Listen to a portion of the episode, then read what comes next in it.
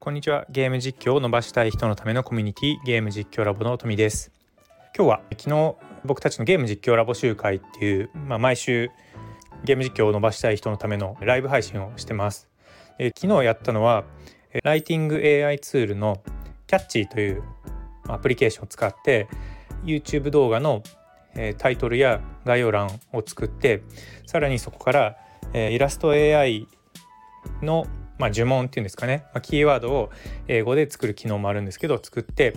イラスト AI のメメペレックスにそれを反映して、まあ、サムネイルのコンセプトデザインまで作ってみようという企画をやってみました。これ、えーと、僕が事前にすごく気にしてたことがどうなったのかという話で何を気にしてたかっていうとやっぱりあの AI って英語で作られてるので日本語で僕たちが期待していることを書いても AI がそれを理解しない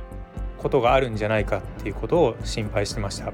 それで、えー、実際にそれを試してみた結果が分かりました。明確に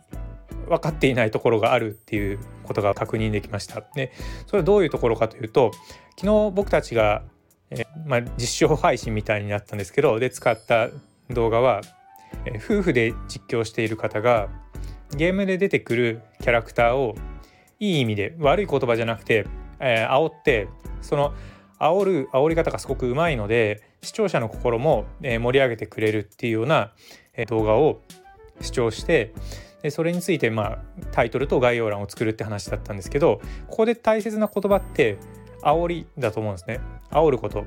視聴者の心、えー、キャラクターを煽るっていうところがポイントなので、え、その煽るっていう言葉を使った、え、タイトル考えてそれを AI にまず読ませたんですね。そのまあ、キャッチというアプリケーションにはリライトっていう機能があります。そこに僕たちが概要を書いてその概要をリライト書き直してもらった時に僕たちの期待する内容になってるかどうかが結構ポイントなんですね。そこで煽りっていう意味のリライトがされているかどうかを確認したところ煽りはね使われてなかったんですよね。でそこのところを結構何回か書き直ししたんですけどそれでもやっぱ煽り煽るっていう言葉を AI に導き出してもらうのはちょっと難しかったです。で僕ので言葉を変えてゲームで出てくるキャラクターを、まあ、いじるかいじり倒してみたいな言葉を使ったんですけどなかなかねそこの AI に結びつける言葉選びっていうのが難しくてそこが AI をこれから使い直す人にとっての、ま、大切なところかなと思います。で、えー、その僕たちが作った概要欄から今度動画のタイトルを作り出してで動画のタイトルからサムネイルのコンセプトデザインを作るというところまでやりました結構、えー、その最初のリライトの部分苦戦するんですけどその後は意外とうまくいくんですよね結果的にサムネイルまで作ったんですけど、僕は順当にその煽りのところを持ってきて、えー、使ったんですけどもう一人デザイナーのドデンさんが、まあ、ちょっと半分遊びなんですけど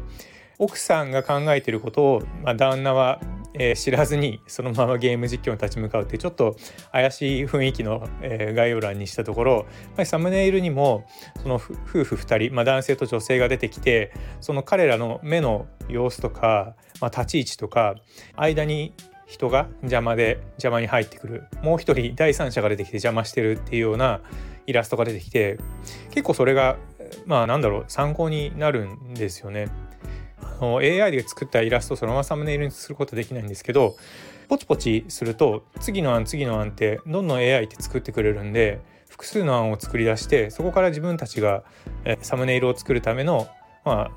あイマジネーションをもらうっていう感じですかね。これサムネをいつもゼロから作ってるとワンパターンになっちゃうんですよ。僕なんても超ワンパターンなんですけどワンパターンになっちゃってで、えー、AI を使うと何でいいかっていうとやっぱり第三者が提案してくれるような形になるんで、まあ、複数の案からこういういいところを絞り抽出して使うっていうような使い方ができます。なので、まあ、AI を使うってやっぱりこれから主流になっていくし今からその AI を AI に必要な言葉を与える練習をしていくっていうのは絶対重要なスキルだなと思いました。最後にやっぱり伝えておきたいのはやっぱり AI に日本語をちゃんと理解してもらうっていうことが AI を使う人にとっては大切な作業だよというところを、え、強調しておきたいと思います。えー、今日の放送は以上にしたいと思います。ありがとうございました。今日も日曜日、えー、美味しいものを食べて楽しみましょう。それではバイバイ。